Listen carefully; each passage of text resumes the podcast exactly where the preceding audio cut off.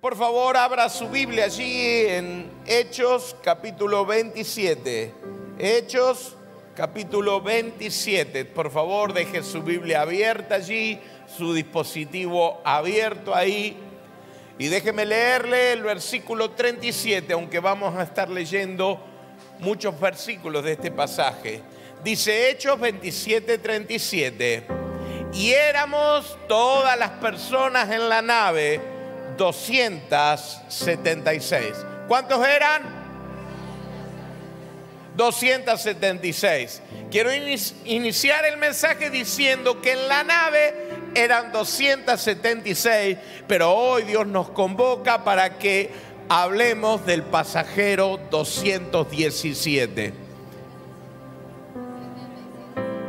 ¿Y qué dije yo? ¿Y cómo era? Dios nos convoca para que hablemos del pasajero 277, 277 a primera y los... No. La nave en cuestión que estamos hablando es la nave en la que viaja Pablo y que está fuera de gobierno, está sumida en una tormenta increíble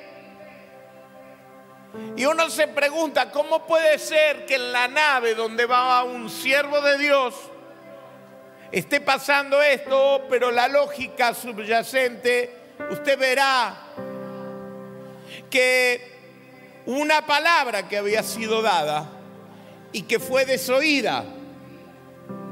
Mire lo que dice el versículo 10, la segunda parte o el 9, la segunda parte, dice, Pablo les amonestaba diciéndoles, varones, veo que la navegación va a ser con perjuicio y mucha pérdida, no solo del cargamento y de la nave, sino también de nuestras personas. Pablo advirtió, pero cuando se menosprecia lo que Dios dice, viene la crisis. La consecuencia del menosprecio a la palabra de Dios es la crisis. ¿Cómo puede ser que no hayan oído a Pablo? Mira lo que dice el verso 11, pero el centurión daba más crédito al piloto y al patrón de la nave que a lo que Pablo decía. Diga conmigo, daba más crédito. ¿Cómo es eso? Dios habla y uno no le cree. Por ejemplo, Dios nos dice algo y nosotros decimos, no pasa nada, es cosa de viejas, el mundo cambió, ya no es como antes. Entonces usted le dice a alguien que está arrimado, por favor, formaliza tu hogar. Y él dice, ¿cuál es el valor de un papel en un registro civil. En estos años, algunos me han preguntado cuál es el valor de la santidad antes del matrimonio. Otros me han dicho, mire, yo tomo, pero no le hago mal a nadie. Otros me han dicho, y si se quieren, ¿qué importa que sean del mismo sexo? Cuando decimos esto, estamos dando más crédito a la voz de los tiempos que al Dios eterno. Durante años la iglesia ha levantado la voz y hemos dicho que esta no era la dirección en la que debía ir el mundo. Sin embargo, se le dio más crédito a gente que parecía que sabía dónde iba pero hoy carece de respuesta ante las situaciones que vivimos. Lo hemos dicho, volvemos a decir, las ideologías de género buscan destruir las bases de la familia, trasladando el eje de lo biológico al deseo, demoliendo y cambiando la estructura social quisiera de Occidente una sociedad progresista y sólida lo hemos dicho y lo decimos, la visión del éxito destruyó los estándares de la realización personal en la contribución social y se centró en la desconexión del individuo con el contexto en el que se desarrolló. Por eso tenemos ricos sin moral y admirados por el resto. Las democracias están mutando a totalitarismos y la política no tiene nada que ver con servicio social, sino en la construcción de feudos donde una casta se sirve del resto de la sociedad. Las ideas de, anti, de asistencialismo al débil han destruido la valorización del trabajo y le han arrebatado al pobre su mayor riqueza, que era el deseo de progreso. El pobre deseaba progresar. Por eso, a principios del siglo XX apareció un libro que era Mi hijo el doctor. Hoy, si se escribiera un libro, ya no una clase emergente, sino una clase sumergida, escribiría un libro que diría mi hijo el piquetero o mi hijo el planero. Porque nos han robado el deseo del progreso. Lo hemos dicho durante años, la iglesia ha hablado. Yo recuerdo, y esto no es reconocer vejez, haber estado predicando en el antiguo templo y haber dicho que las cajas pan prolongadas en el tiempo nos iban a traer problemas porque le iban a quitar a la gente el deseo de ganarse su propio pan. Sin embargo, nadie dio crédito a la voz de la iglesia. Ellos decían que sabían lo que hacían, que nosotros éramos religiosos, que éramos desconectados con lo real, se nos reían, nos mandaban a los templos, nos mandaban a nuestras reuniones, aún hoy. Cuando queremos intervenir en política nos dicen, ¿qué es lo que ustedes hacen? Váyanse a llorar al culto. Cuando queremos intervenir en la educación o en la formación docente, sistemáticamente la primera respuesta que tienen para nosotros es no, ustedes no tienen por qué hacer eso. Ese mismo descrédito que sufre la iglesia hoy en día lo sufrió Pablo. Ahora, como Pablo y como la nave de Pablo, estamos en medio de una tormenta formidable. Y nuestros líderes están desconcertados, nuestra sociedad crujiendo y está a riesgo de irse a pique. Créame, esto no es solamente en Argentina, esto es en Europa también. Nada más que nosotros tenemos algunos condimentos que sabemos conseguir, ustedes saben que nosotros, si los otros están complicados, nosotros tenemos que estar más complicados. Dice el verso 19, al ver que no aparecía ni el sol ni las estrellas durante muchos días y la tormenta continuaba con más fuerza, perdimos toda esperanza de salvarnos. Ninguno de nosotros había comido en muchos días. Lucas, el cronista del viaje, cuenta rememorando esta travesía, perdimos toda esperanza de salvarnos. Y quizás este es el sentimiento que muchos están viviendo. La cantidad de tiempo que llevamos en esta tormenta, más de un año y medio, sumado a la pérdida real de personas increíbles, sumado al temor de perder a los que están a nuestro lado y las consecuencias infames derivadas de la impericia y la necedad de nuestros dirigentes en el manejo de la situación, hoy muchos de nosotros nos sentimos como Lucas, perdiendo toda esperanza de salvarnos. En ese contexto Pablo se para. Y Pablo dice, verso 21, entonces Pablo, como ya hacía mucho que no comíamos, puesto en pie en medio de ellos, dijo, wow, me encanta esto. Porque Pablo habló cuando no había tormenta en un lugar que se llama Buenos Puertos, ahí abajo de Creta. Pablo ahí habló, pero ahora habla en medio de la tormenta. La iglesia no se pone en pie solo cuando estamos en buenos puertos. La iglesia se pone en pie en medio de la tormenta. Y lo primero que quiero decirte en esta tarde, iglesia, ponte en pie. Dije, iglesia, ponte en pie. Ponte en pie cuando estamos en buenos puertos y las cosas están bien. Pero también ponte en pie en este mismo momento. Ponte en pie en el trabajo. Ponte en pie en el supermercado. Nos impactó muchísimo cuando entramos a Argentina porque sentimos que había un manto de tristeza sobre nuestro país. No lo habíamos percibido, pero sentimos cuando llegamos al país que había un, manto de tristeza de, que asfixiaba nuestra Argentina.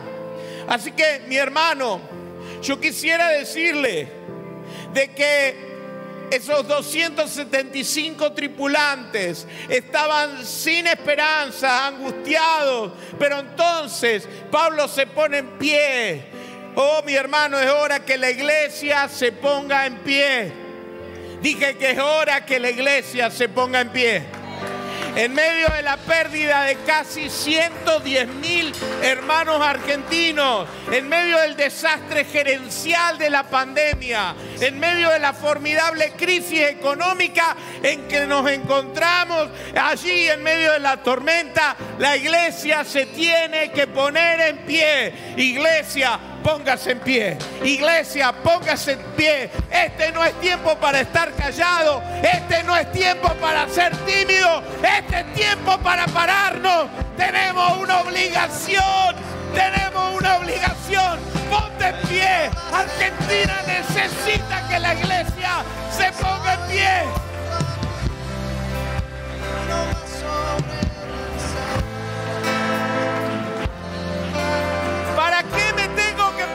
Pie? Pablo, Pablo dice, verso 23, porque esta noche ha estado conmigo el ángel de Dios, de quien soy y a quien sirvo.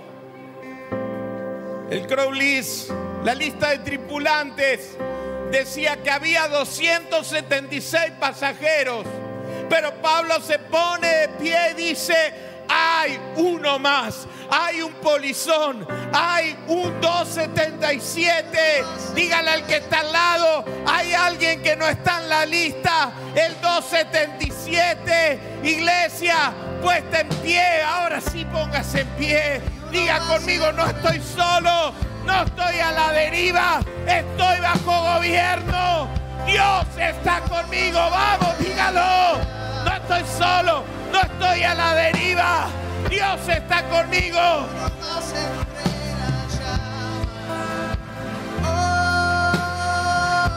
Hay uno más.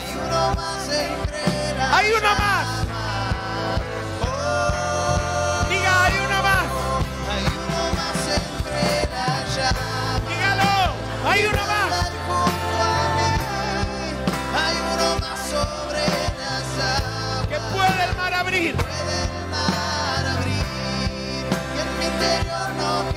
No, no tiene que haber duda de su fidelidad. Aquel que venció la tumba.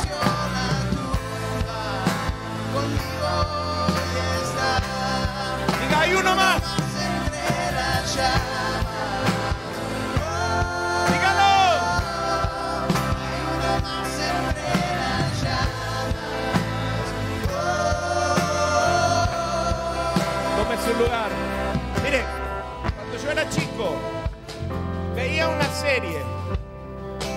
Llamaba Viaje a las Estrellas. Star Trek. El capitán Kirk, el señor Spock y toda la tripulación del Enterprise tenían misión de estar recorriendo el universo y uno de los adelantos técnicos que ellos tenían era la teletransportación. Siempre me llamó la atención porque ellos estaban en el Enterprise, se metían en unos cubículos redondos, unos cilindros, y de pronto desaparecían y aparecían en el planeta que tenían ahí a, cientos de kilómetros. Y siempre me llamó la atención que nunca aparecían arriba de un árbol, nunca aparecían en medio de un río siempre aparecían en tierra llana. Digo, ¿cómo es que la aciertan tanto?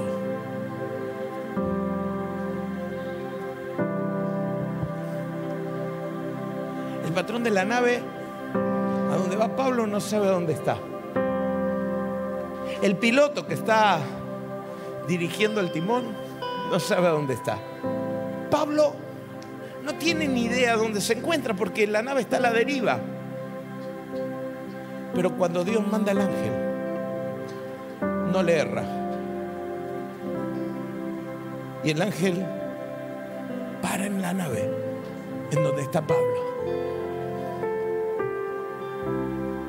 Tal vez a usted no le asombre, pero a mí sí el Mediterráneo es un mar vastísimo, kilómetros, kilómetros y kilómetros. Allí una nave perdida a la buena de Dios. Y Dios enviando su ángel al lugar donde está Pablo. Porque aunque Pablo no sabe dónde está, Dios sí sabe dónde está Pablo. Y quiero que entiendas que aunque no tengamos el control, Dios sigue siendo Dios. Y Dios sabe dónde estás. ¿A dónde, ¿A dónde irá a parar todo esto? ¿Nos obligarán a vacunarnos o como dijo la pastora, a inocularnos? ¿Dónde está el que tiene variante Delta?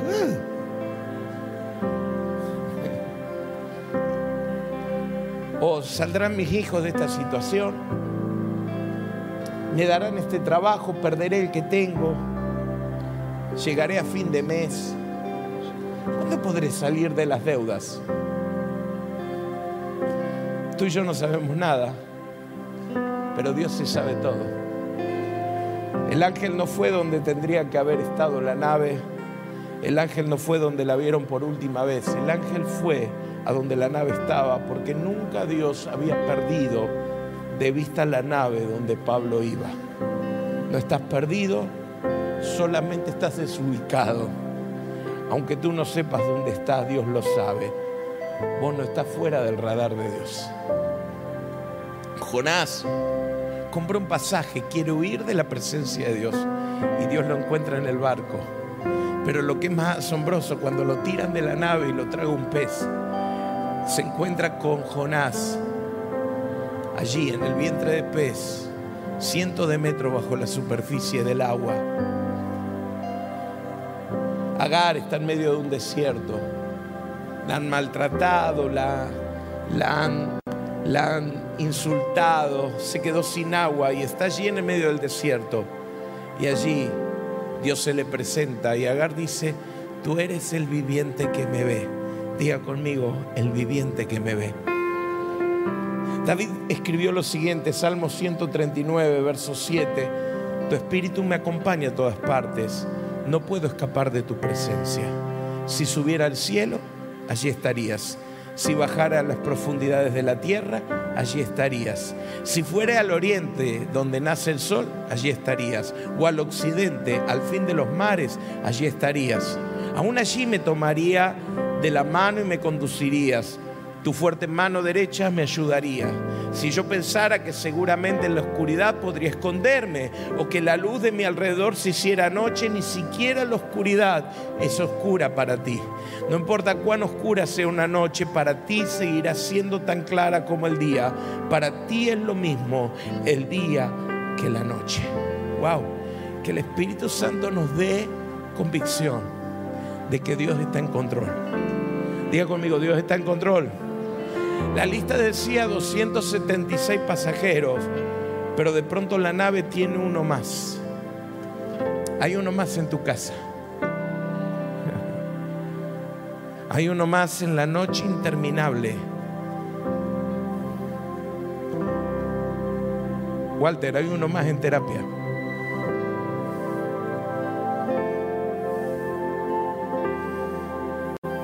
Hay uno más en esa cocina. Hay uno más. No siempre la cuenta es lo que se ve. Miro dentro del horno de fuego, dice la palabra, que Nabucodonosor tiró a tres amigos de Daniel, Sadrach, Mesach y Abednego. Los tira dentro del horno de fuego está sentado esperando verlos consumirse por el fuego y de pronto se sobresalta. Porque cuenta, uno, dos, tres, cuatro. Se da vuelta y le dice al secretario, che, ¿no tiramos tres adentro del horno de fuego? Y el secretario dice, sí. Y sí, porque hay cuatro. Y la apariencia del cuarto es como de los hijos de los dioses. Diga conmigo, hay uno más entre las llamas. Hay uno Diga, más entre hay uno más entre las llamas. Dígalo. No importa el horno de fuego en el que te encuentres, no importa la prueba que esté ardiendo alrededor tuyo, no importa lo que el enemigo haya planeado en tu contra, allí donde te metan, allí donde te tiren, allí donde estés esperando tu fin, allí hay uno más, hay uno más, hay uno más, hay uno más,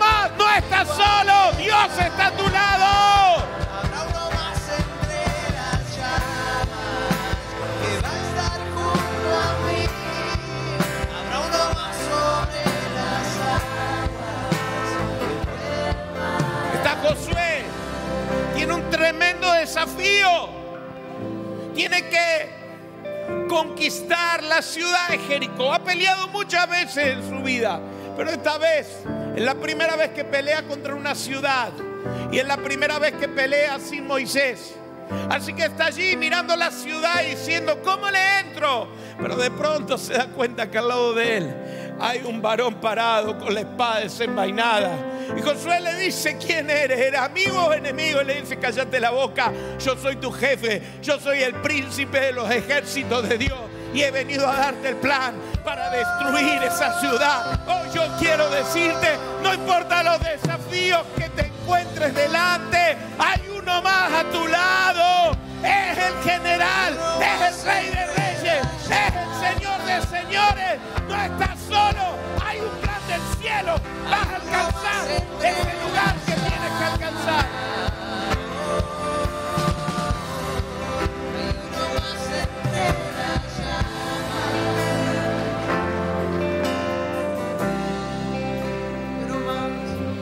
Darío tiene que tomarlo a Daniel y tiene que echarlo en el foso de los leones.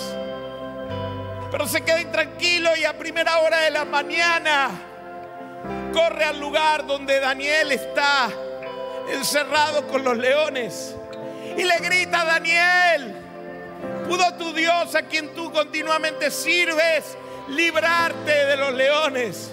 Y escucha adentro del foso de los leones la voz de Daniel que le diga, salve rey, mi Dios envió un ángel y ha cerrado la boca de los leones. No importa, no importa en qué foso de leones te hayan metido, cuán voraces sean tus enemigos, hay uno más al lado tuyo que les hará cerrar la boca para que salgas victorioso del lugar donde te han tirado.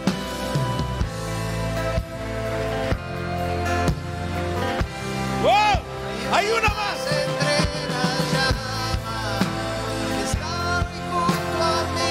Hay uno más Hay uno más sobre las aguas. que puede el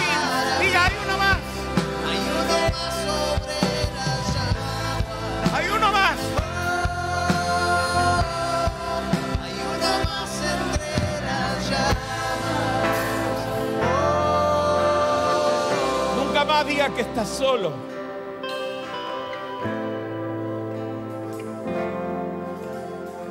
Nunca más diga que no tienes a nadie.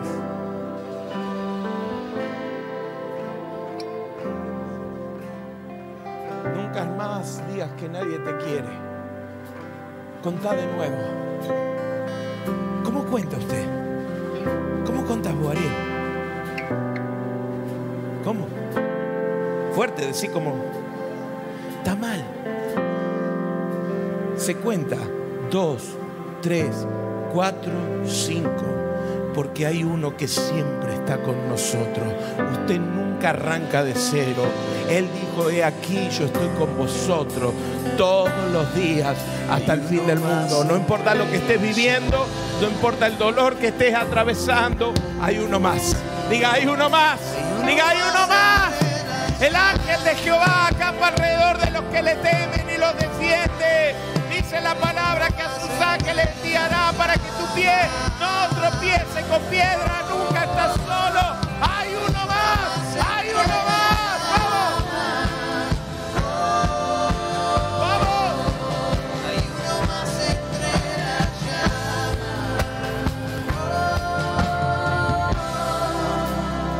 Isaías 43.1, ahora sí dice Jehová, creador tuyo Jacob, formador tuyo Israel, no temas porque yo te redimí, te puse nombre, mío eres tú.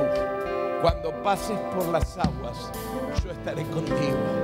Y si por los ríos no te anegarán, cuando pases por el fuego no te quemarás, ni la llama arderá en ti. Pablo se para delante de toda la tripulación y le dice, ustedes no lo vieron, pero hay uno más. Diga conmigo, hay uno más. Y ese uno más tiene una palabra.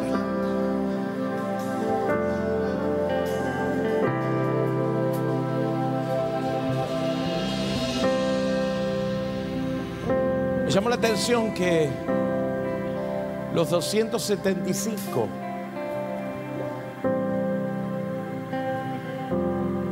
aparte de Pablo, estuvieran angustiados porque entre esos 275 está Lucas. Lucas dice, habíamos perdido la esperanza de vivir. Oiga, Lucas es creyente. Pero a veces los creyentes podemos perder de vista que no estamos solos.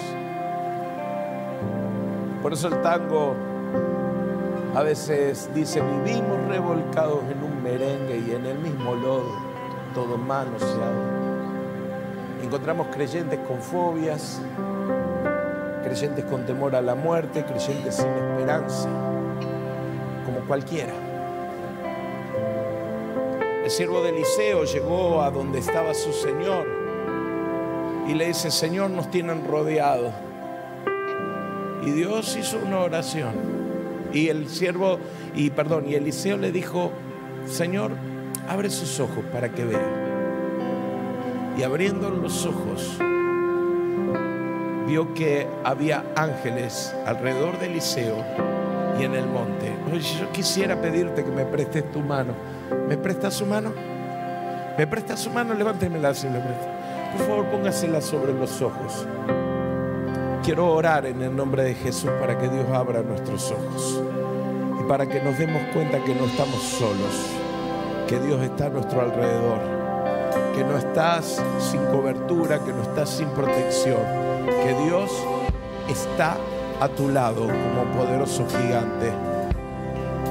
Jehová es mi luz y mi salvación, dijo David, ¿de quién temeré? Jehová es la fortaleza de mi vida, ¿de quién he de atemorizarme? Ahora, Padre, en el nombre de Jesús, abre nuestros ojos para que veamos que hay uno más. En el nombre de Jesús, amén y amén. El ángel viene con una palabra. Porque Dios sigue hablando. Diga conmigo, Dios sigue hablando. Lo primero que Pablo le dice a la tripulación es, te lo dije. Dígale que está al lado, te lo dije. Porque Dios no disimula lo que hicimos mal. Lo primero que Dios hace es decir que nos hubiera convenido ser obedientes. Yo quisiera tanto que estos mensajes, esta palabra la escuche algún funcionario, que lo escuche algún dirigente, que le escuche algún dignatario de nuestro país. Sería bueno haber escuchado. Porque si nosotros nos damos cuenta de esto y nos arrepentimos, la cosa va a ser más fácil. Yo oro para que la iglesia puesta en pie pueda llegar, tu palabra, mi palabra, la palabra de todos nosotros, pueda llegar a alguien que pueda arrepentirse, que pueda decir, ¿sabe qué? Tenemos que arrepentirnos porque hemos ofendido a Dios. Porque la causa de este desastre no es la casualidad, hay una causalidad. Lo segundo que el ángel le dice es que hay una promesa para él y para los que están a su alrededor. Le dice, Pablo, no temas es necesario que comparezcas ante César. Y aquí Dios te ha concedido todos los que navegan contigo. Wow. El ángel baja del cielo, desciende desde el mismo trono de Dios para decirle a Pablo, número uno, no temas. Número dos, tenés propósito. Número tres, te he concedido ser bendición para los que están a tu alrededor. Y yo quisiera cerrar esta palabra diciéndote que aparte de que haya uno más al lado nuestro, vos y yo necesitamos creer a Dios, porque eso es la tabla que nos libra. Cuando activamos la fe, nuestra vida entra en una nueva dimensión. Cuando activamos la fe, nos volvemos indetenibles, nos volvemos imparables. Pablo se para y le dice, así que tengan valor porque yo tengo fe en Dios y sé que todo pasará tal como me lo dijo el ángel, pero encallaremos en alguna isla. Oh, mi hermano, lo primero que tenemos que hacer en este tiempo es activar la fe en la palabra de Dios. Sé que todo pasará como lo dijo el ángel. Mi hermano, yo elijo confiar en la palabra de Dios. Diga, yo elijo confiar en la palabra de Dios. Yo no confío en los pronósticos humanos. Yo no confío en los temores de los hombres sin fe. Ni siquiera me angustio por las estadísticas mañosas, porque quiero decirle algo. No estamos mejor que hace un mes atrás. Ni estamos peor que hace un mes atrás. Pero ¿por qué ahora nos dejan reunir así? ¿Quiere que le diga por qué? Porque vienen las elecciones. Y entonces como a ellos les conviene que usted y yo estemos sin enojos, han levantado la barrera, pero no estamos mejor que antes. ¿eh? ¿Me está entendiendo? Ahora va a ver que lo próximo, ya leí la noticia, viene en la hora 30. Para que usted y yo vivamos la ilusión de que hemos recuperado el poder adquisitivo. En realidad nos licuaron la mitad de nuestra ganancia. Nosotros ganamos la mitad de lo que ganábamos. Está claro, pero es que es que estas estadísticas mañosas lo que buscan es que nos olvidemos lo que hicieron ellos. Por eso es tan importante que usted entienda de que cuando queremos entrar en política no se trata de que se nos ocurrió no tenemos nada que hacer. Lo hacemos porque estamos cansados de que nos engañen. Y porque se necesita gente con valores en los lugares de autoridad y gobierno. Pero, pero yo decido que no voy a confiar en las estadísticas mentirosas de los hombres. Yo decido que voy a confiar en la estadística de Dios. En la estadística de Dios dice, no he visto justo desamparado, ni hijo de justo que mendigue pan. La estadística de Dios dice que caerán a tu lado mil y diez mil a tu diestra, pero a ti no llegarán. La estadística de Dios dice que iremos cantando, e iremos llorando y penando, pero volveremos gozosos. Yo estoy declarando que estoy creyendo la palabra de Dios. Yo voy a activar mi fe en la palabra de Dios. La palabra de Dios dice que este es mi tiempo de manifestación. La palabra de Dios dice de que Dios me está dando la oportunidad de reclamar lo que me pertenece por derecho. Yo creo en la palabra de Dios, porque la palabra de Dios dice de sí misma, creed en la palabra de Dios y estaréis seguros, creed a sus profetas y no seréis defraudados. Mi hermano, hoy activamos la fe, creemos en lo que Dios me dijo, porque Dios no es hombre para que mienta, ni hijo de hombre para que se arrepienta. Si Él lo dijo, Él lo hará. Si lo dijo de tu casa, si lo dijo de tu familia, Él lo hará. Dios no miente. Denle un aplauso a Él.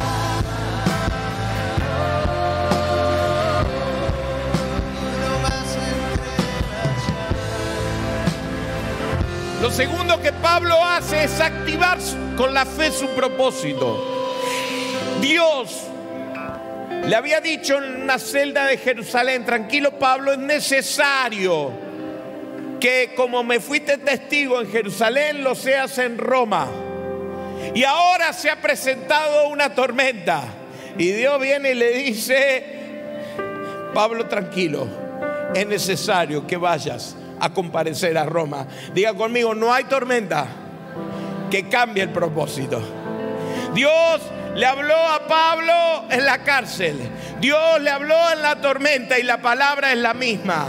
Hay una palabra y hay una tarea que Dios tiene para nuestra vida. No ha cambiado por la pandemia. Todo lo que Dios nos ha dicho no ha cambiado. Dios mantiene su propósito en nosotros. Diga como David, Dios cumplirá. Vamos, dígalo, Dios cumplirá su propósito en mí. Yo estoy orando en este tiempo para que Dios convenza a toda la iglesia de propósito.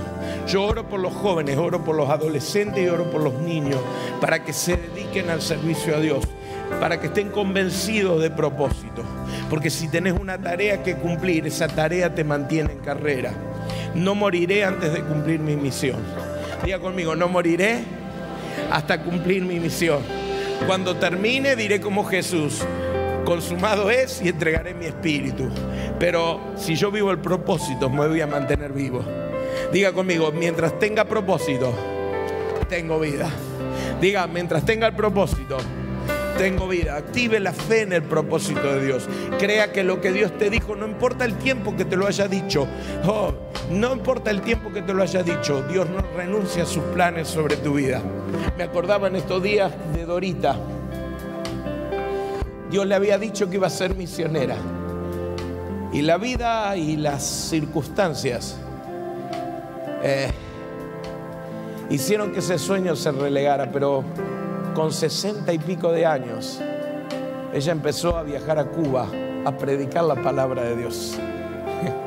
Porque irrevocables son los dones y el llamamiento de Dios.